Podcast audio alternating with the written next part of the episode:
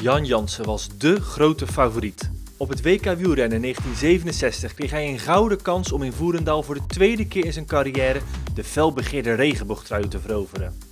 Het werd net niet. Burgemeester van Voerendaal Wil Hoebe kan zich het koersverloop nog goed herinneren. Hij stond die bewuste zondag 3 september 1967 als jong mannetje langs de kant.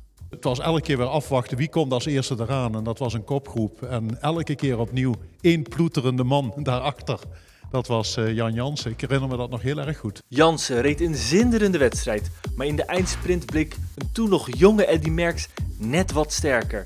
Over die ontknoping van dit unieke WK voor Nederland kan je een avond vol praten. Dat is ook gebeurd.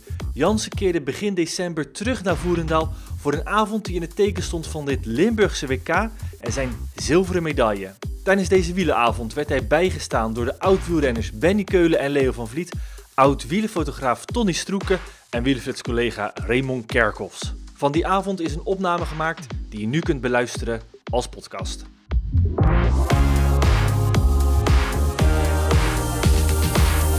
Ja, laten wij de gasten van vanavond uh, naar de voren halen. Te beginnen met uh, Benny Keulen. Want als je wielrennen zegt en Limburg, dan kom je al heel gauw uit bij Benny Keulen. Dus Benny, zou je alsjeblieft naar het podium willen komen? Dat geldt hetzelfde voor, nou ik noem hem toch wel Monsieur Amsterdam Gold Race, Leo van Vliet. en ook wielrennen en fotografie, dat ja, is samengevat in meneer Tony Stroeken. Zou ook naar voren willen komen. En onze hoofdgast van vanavond, de avond waarom we hier zijn, Jan Jansen. Graag een hartelijk applaus.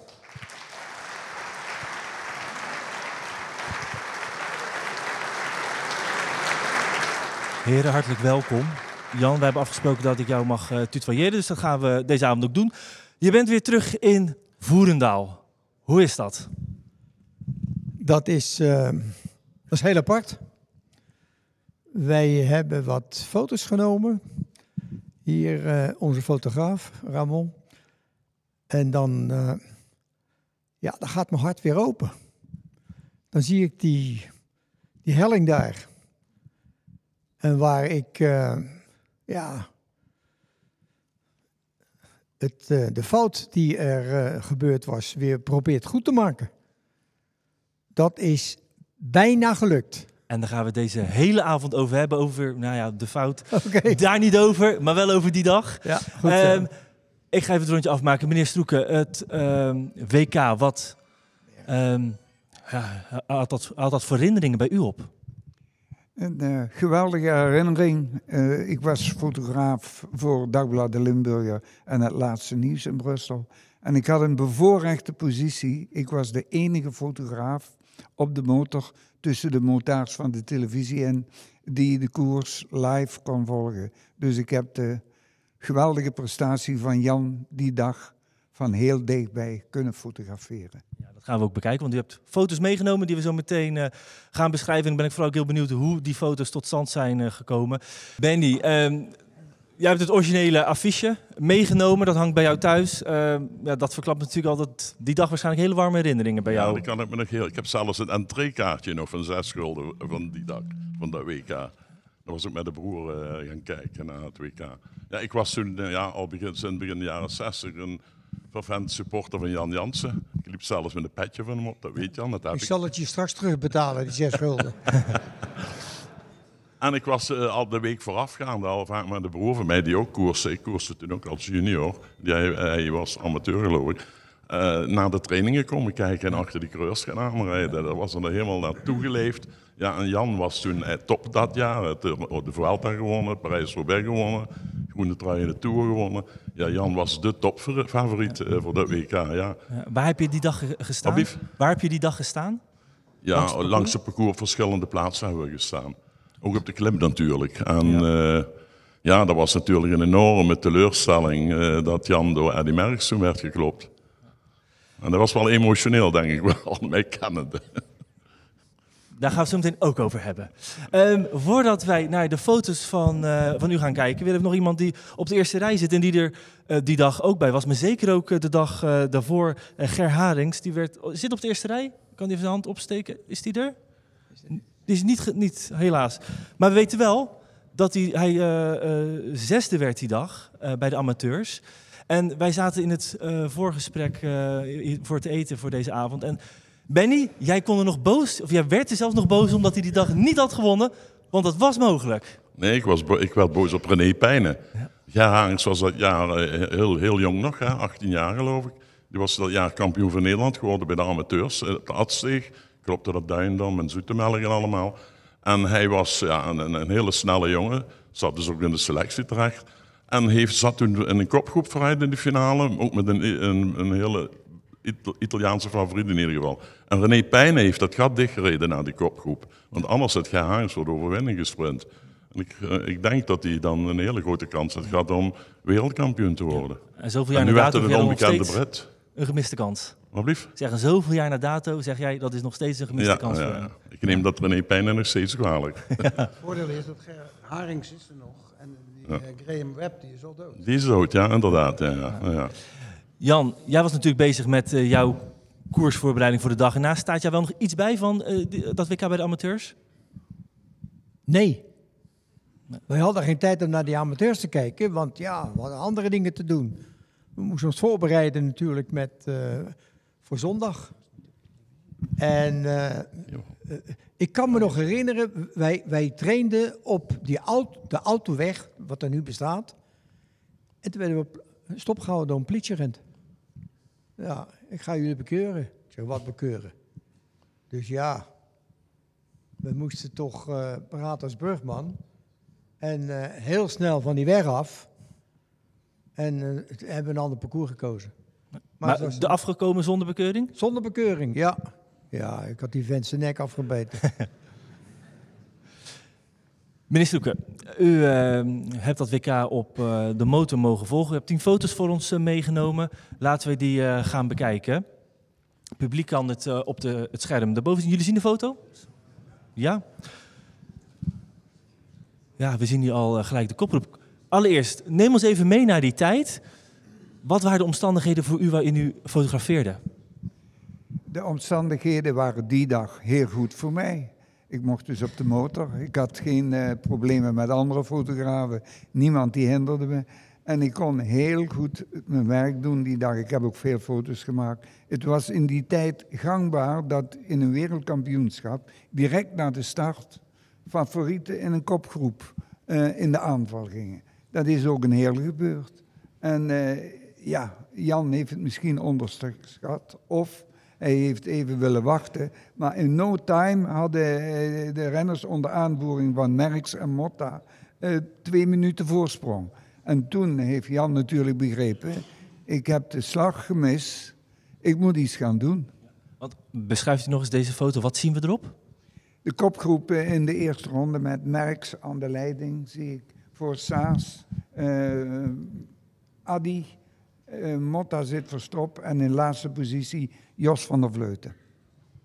Jan, hoe vaak ben jij in al die jaren daarna s'nachts wakker eh, geschrokken en dat u in één keer de- dit... eh, Nee, nee, nee, nee. Dat is helemaal voorbij. En eh, ja, een paar dagen later, eh, na zo'n evenement, eh, eh, denk je alweer aan een andere wedstrijd. Ja. En 67 was voor mij ja, een uitstekend jaar. Maar ik had het graag af willen sluiten om wereldkampioen te worden.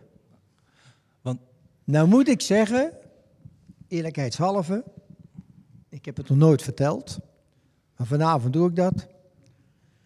Al zou ik wereldkampioen geworden zijn, had ik de Tour een jaar later niet gereden. De Tour die u uiteindelijk won. Dat komt omdat je ja, als wereldkampioen, dan moet je overal, overal fietsen. Eh, dat zijn de verplichtingen van een, eh, van een wereldkampioen. En dan dacht ik van, nou, eh, ik had de Ronde van Spanje al gereden. Dan de Tour nog een keer. Ah, dat, gaat, dat is te veel, dat gaat te veel worden. Dus zo was het gepland. En ik verlies toch met 30 centimeter. Dus ja, ik was toch verplicht om een 68 de Tour te doen. En achteraf gezien, maar heel goed ook. En dat was, ja, in wezen maar goed ook. Maar eh, ik, ik, eh, ik moet zeggen dat het, het een, eh, een hele zware opgave was. Ja. Het was een hele lastige koers. In die zin dat, ja, we zien de plaatjes al. Dan is een kopgroep weg. En ja, ik hoorde dat. Kopgroep weg. Twee minuten. Ik denk, ja, nog 260 kilometer te rijden. Ondanks Merks erbij en Motta. Ik denk, nou, ik was daar wat laconiek in. Ik denk, die gaan we terugkomen. Maar die liepen steeds verder weg. Ja, toen moest ik toch aan de noodrem trekken. Ik denk, nou, uh, kijk maar wat Schipstrand. En er was geen afspraak van dit of dat. Up, ik ging uh, die helling op hier. Ja, de Bergse weg. En dat, dat, is toch een, dat is een verdomd lastig ding hoor. En als je boven bent, dan krijg je de wind op de kant. En uh, dat duurt heel lang. Dus uh, ik begon aan die achtervolging. Ik denk zo, we kijken wat Schipstrand. En de mensen langs de kant werden steeds enthousiaster. Ik kreeg geen tijden door. Oortjes hadden we niet. Dus ja, ik moest maar op die man met dat bord op zijn rug, moest ik maar op afgaan. En ik zag wel dat ik tijd inhaalde. Nou, om kort te gaan. Ik, Hoe lang heb je erover gedaan, Jan? Hoeveel kilometer? drie ronden. En dat waren ronden van, ik dacht van 17 kilometer. 13 kilometer, 13 kilometer. Ja. En uh, ja, ik vloog die dag. Ik vloog die dag. Maar even eerlijk gezegd, heeft meneer Stroek u ook nog een beetje geholpen met de motor? nee, uh, nee. Jan was zo groot, we hoefden hem niet te helpen. Alles bijgekracht. Hij reed uh, nee. in een heel grote stijl als een echte kampioen. Reed hij, ik zag dat duidelijk. Er waren stukken dat je heel ver kon kijken. De afdaling naar Heerlen toe van Ubaxbergo kon je zeker anderhalve minuut kijken. Ik zag dat hij duidelijk per ronde een 20 seconden uh, van de achterstand afreed. En wat mij vooral opviel, en je ziet het ook op deze foto, ik heb ook nog video's teruggekeken, massa's volk langs de kant. Onvoorstelbaar. Zoveel volk. Ja. Ik weet niet precies hoeveel mensen dat er toen zijn. De schatting was dat toch dat er uh, 200.000 mensen waren rond het parcours. Want je ziet hier op de Bergse weg uh, vijf rijen dik tot beneden in Voerendaal. Rechts en links van de weg. Benny, is het jou gelukt om je op al die foto's ergens jezelf een keer te spotten? Ik denk dat is best een uitgave met... Uh... zeg, is het je gelukt om je ergens op al die foto's jezelf te spotten? Nee, helaas niet. nee. Jan, al dat publiek wat je naar voren uh, schreeuwt, hoe was dat? Ik heb dat natuurlijk nadien uh, nog een keer meegemaakt. Tour de France, laatste etappe. Maar dit was natuurlijk, ja, spectaculair. Massa's volk. Dus ik, uh, om het verhaal een beetje af te maken zoals uh, ik begonnen was. Ik kom bijna bij die kopgroep. En Van der Vleuten die kijkt om en die wacht even op me. Dat was natuurlijk helemaal een foute reactie. Want toen ik eenmaal onderweg was, en ik had al een voorsprong op dat peloton, toen had die, die, die, die sportbestuurder, de, de, de coach van de, dat was de heer Middelink, wel bekend overal, maar die had weinig verstand van fietsen. Goeie coach. Die dacht alleen nog, die, die werkte bij Vredestein banden. Die wilde zijn banden verkopen. En er waren zelfs renners bij die niet op Vredestein reden. Die kwamen ook nergens aan de, bot, aan, aan, aan, aan de bak. Hoe was maar, hij dan toch op die plek gekomen? Uh, ja, dat was de, uh, een selectie van, uh, van de Nederlandse ploeg. Dus wij, wij, hadden daar wat renners ja, die mij konden helpen. Daar is weinig verdreig gekomen. Maar om terug te komen op die, op die ontsnapping. Die van der Vleuten die keek even om en uh, ja, die bracht me er wel bij. Dat had hij, toen ik onderweg was, had die ploegleider moeten zeggen: Vleuten, ja. stoppen. Hij komt eraan, Jan Jansen. Maar niks is minder waar. Dus ik, uh, drie ronden gereden. Nou, ik was aardig aangeslagen hoor. Dus uh, we zijn nog een paar keer rondgereden met, uh, met, met z'n zessen, vijven. Ja. En nou komt het. Nou komt het. Een ronde voor het einde komt Merks naar me toe. Hij zegt, al wel, kunnen we wat arrangeren? Ik zeg, nou als je het niet te moeilijk maakt, dan betaal ik auto. Ik ga niet zeggen het bedrag. Maar je kon er toen een huis verkopen. En ik zei nee. Ik zeg nee, ik krijg mijn eigen kans. Ja, achteraf had ik ja. achteraf, achteraf had ik moet ja had moeten zeggen. Achteraf had ik ja moeten zeggen. En toch, en toch eh, mo- moeten sprinten. Want hebben in het verleden natuurlijk nog meer renners gedaan. Eh, Dus, eh, En daarna ook. en, en daarna ook. Dus nou goed, ik, ja, het was zo. Ik, ik, ik had, ik had wat, wat eh, tactisch uitgerekend van... als Van die Vleuten nou op een kilometer demareert. Ja, demareert, iets harder gaat... Want iedereen die zat eh, met de nek af. Dan gaat Merks, moet reageren. Of Motta. Dat waren de beste. En, maar die Van der Vleuten, die wacht, die wacht, die wacht. Want ik denk, als hij gaat reageren op Van der Vleuten die weg is, dan pak ik het wiel van Merks. Nou ja, hij wacht en hij trok de sprint dan op, eh, zeg maar op 400 meter voor de streep. Merks mee. En ik zit, ik zit aan de rechterkant, van achteren gezien, van Merks. Maar zo rechts van de weg zo. Ik denk, verdomme, dan moet ik toch opletten dat ik straks niet, dat die Merks ook naar rechts gaat. En dat ik eh, eh, in, in, in, een- in, een, in een benarde positie kom te, te zitten. Dus ik moest er eerst achterdoor. Ik raakte nog even zijn achterwiel. Zo scherp was het. En ik moest er links, bij, eh, links voorbij. En ja, ja, nou ja. Ik kwam wel, maar te weinig. Dus Ja, 30 centimeter. 30 centimeter. Duur huis.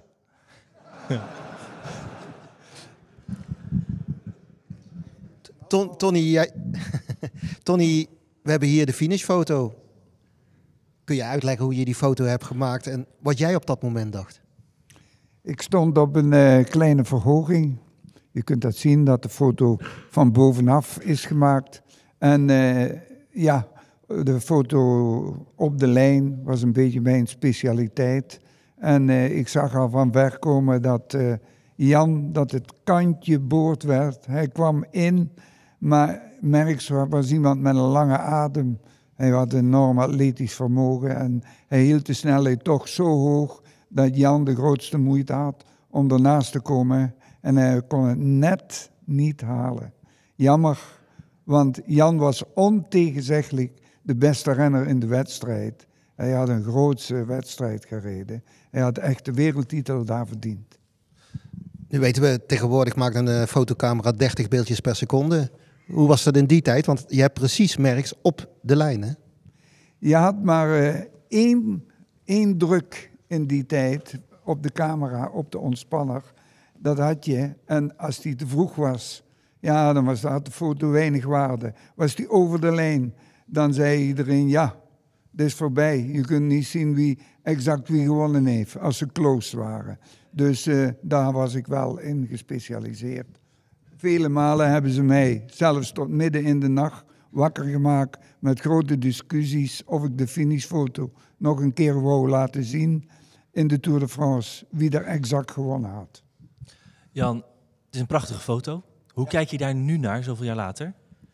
Ja, hoe kijk ik daar nu naar? Eh, ja, Merks wint.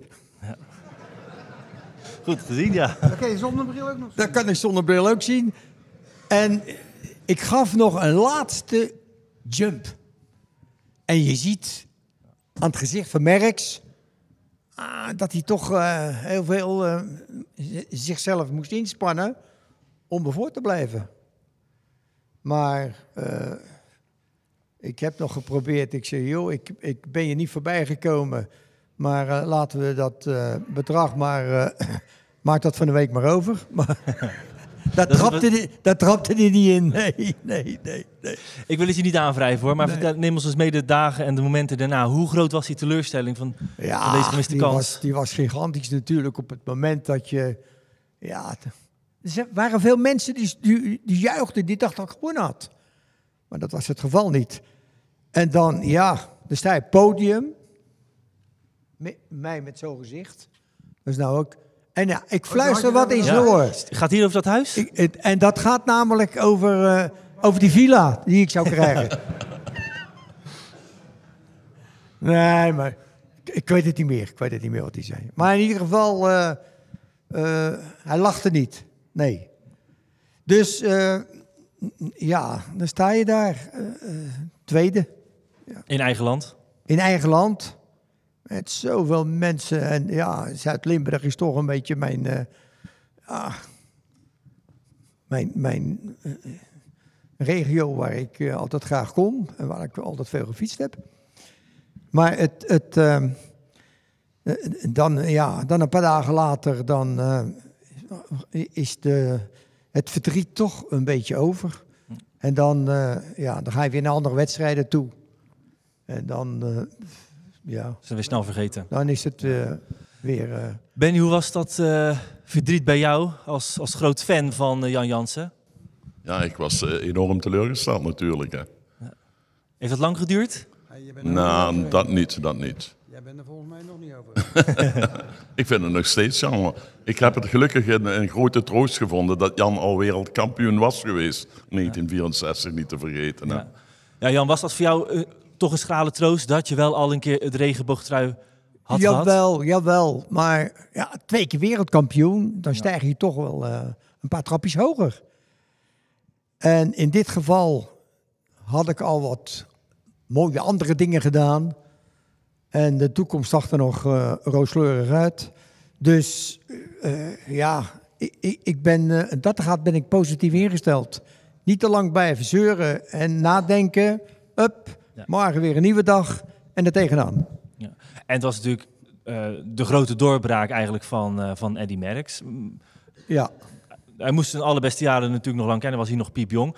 Helpt dat dan toch ook wel met alles dat als je van iemand verliest, laat het dan maar van Eddy Merckx zijn? Of, of werkt dat niet zo bij, eh, bij jou in het hoofd?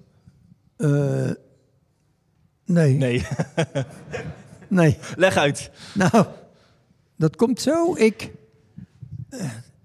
ik rij in, eh, in 69 Parijs-Nice. Na, na dat, dat gebeurt allemaal.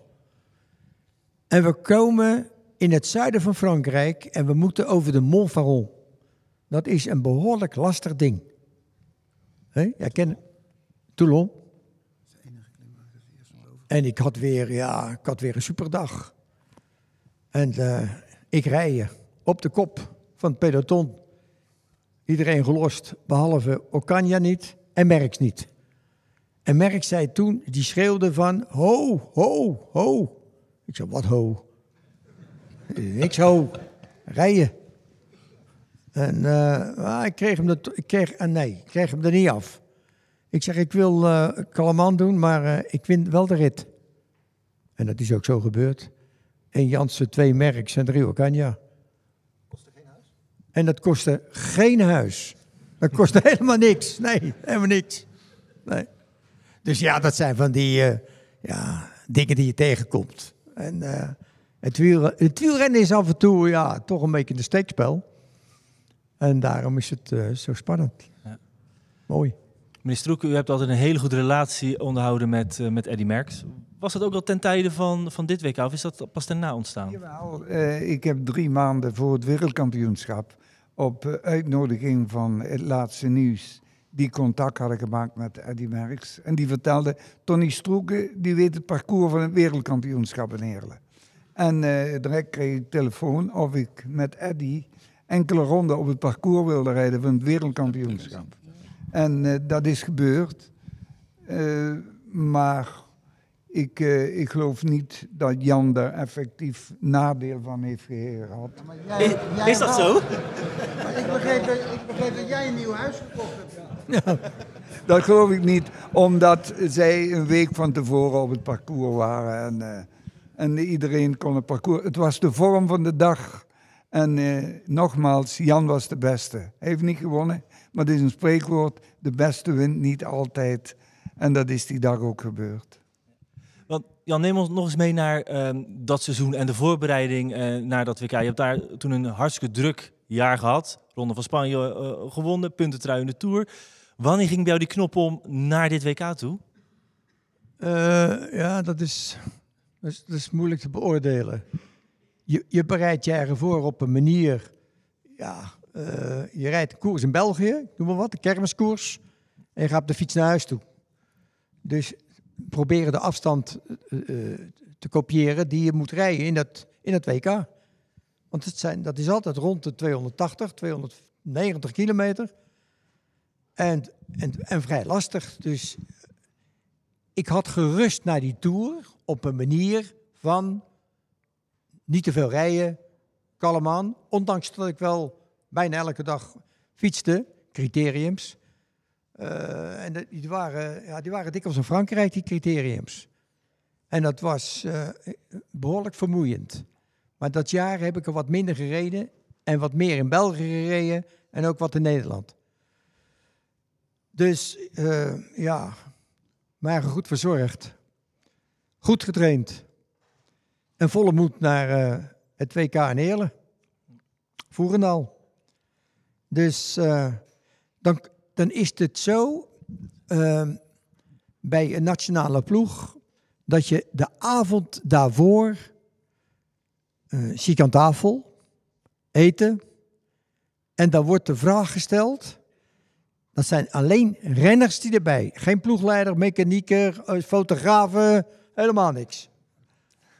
Dan wordt de vraag gesteld: wie wil er wereldkampioen worden? En gaan alle vingers de lucht in. En er ging één vinker de lucht in en dat was ik. Ik zeg, jongens, als jullie eh, je werk doen, dan, dan krijgen de renners een vergoeding. Een huis. Alleen eh, van de vleut heb ik overgeslagen hoor. Dus ja, het, het, eh, het, is, het is gebeurd zoals ik. eh, eh, Want wordt daar dan ook het koersverloop, eh, het gewenste koersverloop nee, besproken? nee, je kunt dat koersverloop niet van tevoren programmeren.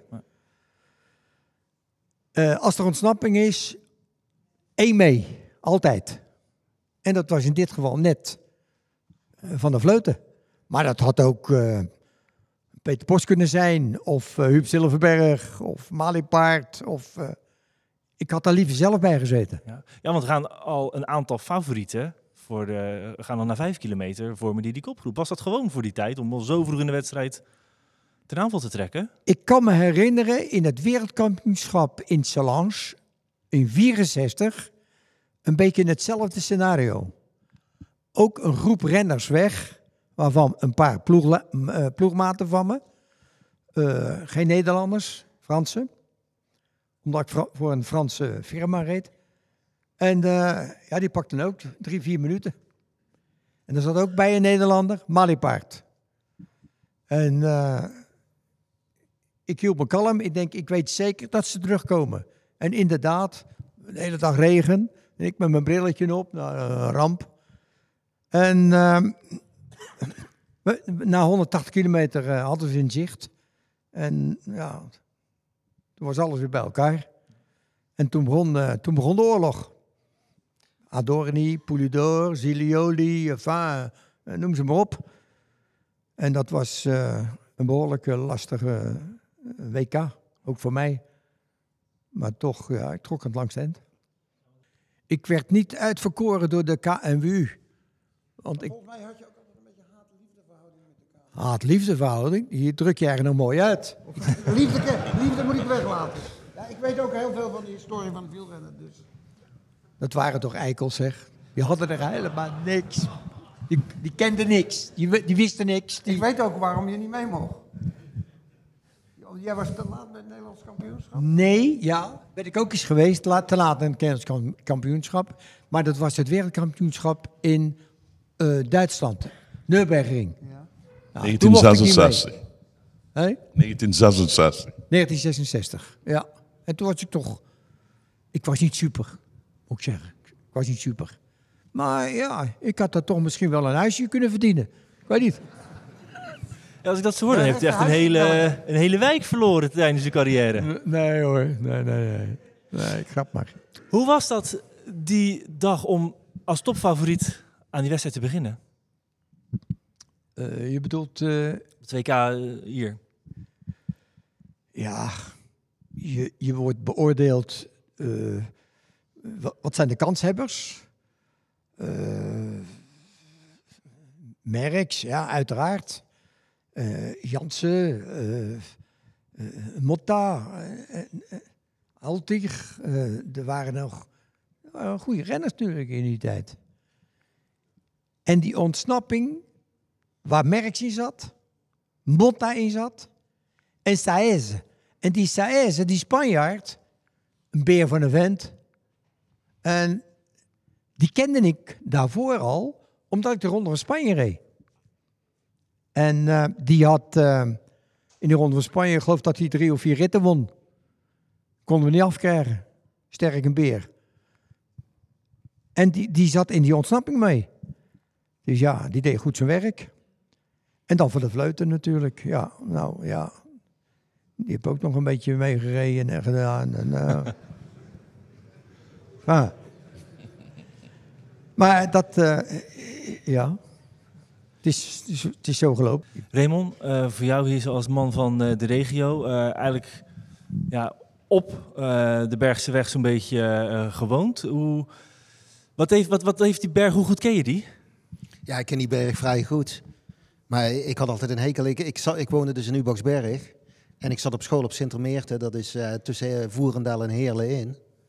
Nou, maar ik deed eigenlijk alles om die Bergse weg elke keer te voorkomen. Ik reed veel liever de afdaling van het WK van 67 dan op van school. Eh, de Daalse weg. En zelfs als ik vanuit deze buurt, vanuit eh Voerendaal, Kunrade naar huis moest... dan reed ik nog liever via Windhagen. En dan heb je een hele steile, echte steile klimmer naar die Bergse weg toe. Maar het is eigenlijk niet zo, maar Jan en Leo kunnen dat beter als wielrenners beoordelen. Het is, het is niet zo de klim alleen van de Bergse weg, maar het is vooral als je boven komt, die wind staat altijd verkeerd. En je, je denkt namelijk dat je boven bent, maar dat is niet zo. Dan doet hij een knikje en dan is het minder stijl, maar die wind die komt van die kant af. Ja, dodelijk. Maar misschien weten Dus- die mensen het hier ook wel. De meesten hebben misschien op school gegaan eh, naar boven of naar beneden. Of je nou hier woont of bovenaan.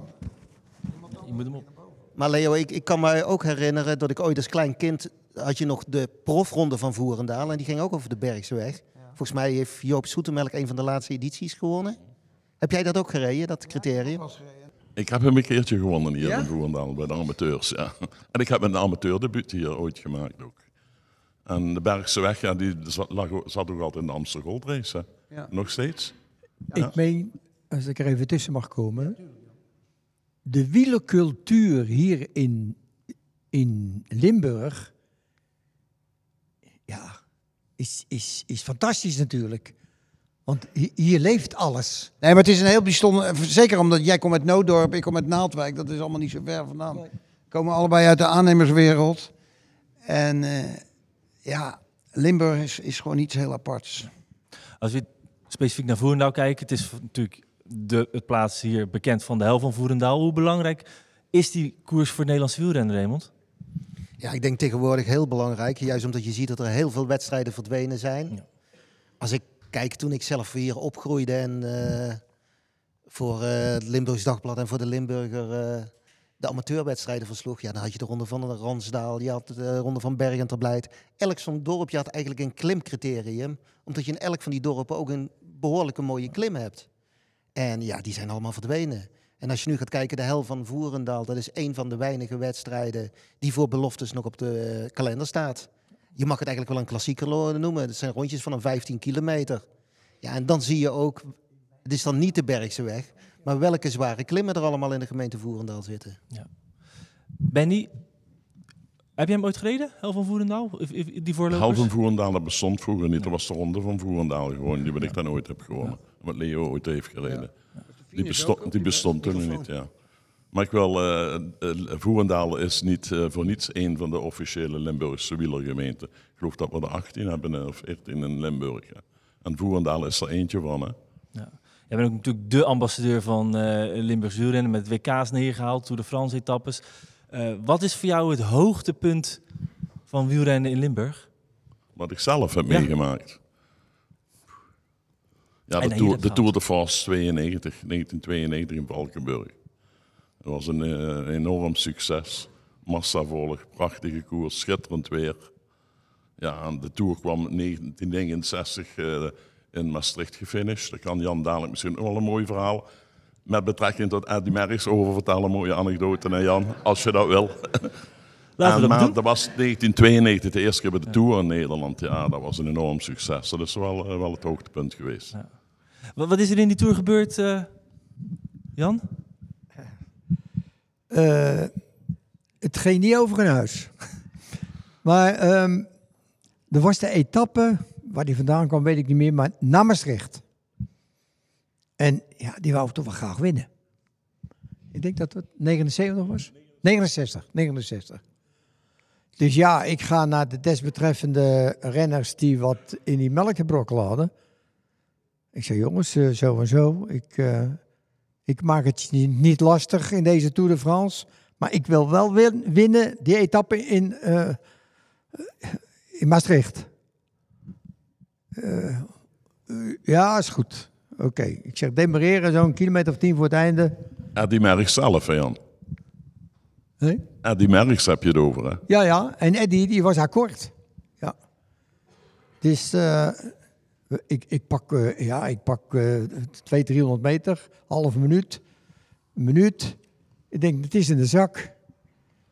Wordt er gereden achter me, de Molteni-ploeg, met Merks aan de leiding. Of Faema, Faema was het toen. En eh, ja, het, het was gedaan. En wie won toen? Julia, Ste Julia Stevens. Julia Stevens. Dus de andere dag, ik zeg, Eddy, geweldig. Wat ben jij een grote renner. Nou, dat vond hij niet zo leuk natuurlijk, dat, dat ik dat zei. En ik, als je je woord geeft, dan moet je dat ook nakomen. Zo ben ik eenmaal. En ja, het, het, het, het, valt altijd niet goede aarde bij een ander. Maar eh, ik vond dat eh, nou niet zo'n eh, zo'n goede streek van Neddy Merckx. Wij zijn ook nooit echte vrienden geweest. We zijn elkaar goeiedag, bonjour, ça va, lekker gegeten. En voor de rest, niks. Was klaar. Niks. Klaar. Nee, er was geen. eh, nee. Die andere jongens, die wat, wat ze ploeg, in welke ploeg ze ook zaten. Eh, ja, een grapje, een dingetje, een hapje eten met elkaar. Of eh, eh, wat ondeugende dingen doen. eh, avondje doorzakken. eh, maar Eddie, nooit. Nooit. Ja, één keer. Mag ik dat vertellen? Nee. Me- Herken jij dat, Tony? Van, Ik weet dat eh, met Eddy Merckx heel, heel weinig afspraken te maken waren. Er zijn maar heel enkele renners die dat gelukt is. Ook als hij zijn akkoord gaf, dan eh, draaide het toch weer anders uit. Dat een van de ploegmaten in de achtervolging ging. Hij kon het ook niet helpen. En die was jarig en ik weet niet wat allemaal. Maar, maar goed, ik weet dat Merckx zeer weinig cadeautjes heeft gegeven of akkoord was met een afspraak. Dat weet ik. En eh, het is ook zo, eh, ik heb eh, wat, het verhaal van Jan op de Morevaag of de Montferrand, eh, daar ben ik getuige van geweest. Daar heb ik foto's gemaakt. Jan was die dag, die dag outstanding. Hij was echt superieur. En hij won op een manier waar Okanja en Merckx die dag niks tegen konden doen. En anders zou het weer moeilijk zijn geweest om van Merckx te winnen. Dat weet ik zeker. Hij was niet alleen een fantastisch kampioen, maar eh, in de afspraken maken heeft hij wel eens een, eh, een foutje gemaakt, hier en daar. een kannibaal. ja, ze noemden dat een kannibaal. Waarom? Omdat hij ja, alles eh, wegpikte. Wie ook nou niet zo eh, bevriend was met hem, is Luis Ocaña. En Ocaña, dat is een Spanjaard, een volbloed hoor. Oh, als je het over... Hij zei nooit Eddie Merckx. Hij zegt, die, eh, die zwarte daar uit, eh, uit België daar. eh, hij zei nooit zijn naam. En hij had een hond, Ed, Ocaña. Die noemde hij Merckx. ja, zitten. En dan ging zitten. Ja, die luisterde toen. Ja, Ja, die luisterde toen. Maar goed. Eh, dus ja, ik- eh, net wat ik al eh, memoreerde is... is Eddie was geen... Jij was een geweldige supporter van hem. Terecht hoor, dat mag. Maar het was... je hoeft geen lolbroek te zijn. Maar je kunt toch af en toe eens een grap maken. Of even met elkaar eh, een biertje drinken. Of eh Eddie, nooit. nooit. Heb jij hem wel eens zien lachen op het podium? Ik nooit. Nee, nee die, Nooit. fo- die foto's heb ik niet. Deze foto. Deze foto. Maar, dan zat, maar jij was hem een mop aan het vertellen, denk ik. Ik was hem een schuine mop aan het vertellen. Ja, toen kon hij, hij kon er niet van buiten. Ja, hij, hij lacht iets, maar Jan, je vertelde hem dan zeker wat je bankrekening was, hè? Of niet? Ja, je hebt, nu- nu heb je ook toprenners die, vind ik, te veel Nee. weggeven als je naar Van Aert Maar kijkt. Jan, ik, wa- ik was geen, eh, geen supporter van hem. Dat meen ik echt. Ik eh, zag in hem een fantastische coureur. Wat jij ook was trouwens. Maar ik zag Merckx dingen doen die ik op momenten voorheen nooit van een coureur gezien had. En dat imponeerde mij heel erg.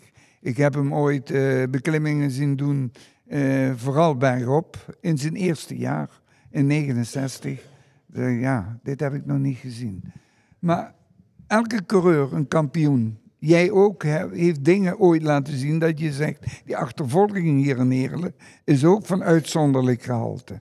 Want je rijdt zomaar in drie minuten dicht eh, tegen een kopgroep met Merckx en, en Motta. Dus eh, dat bedoel ik daarmee. oké.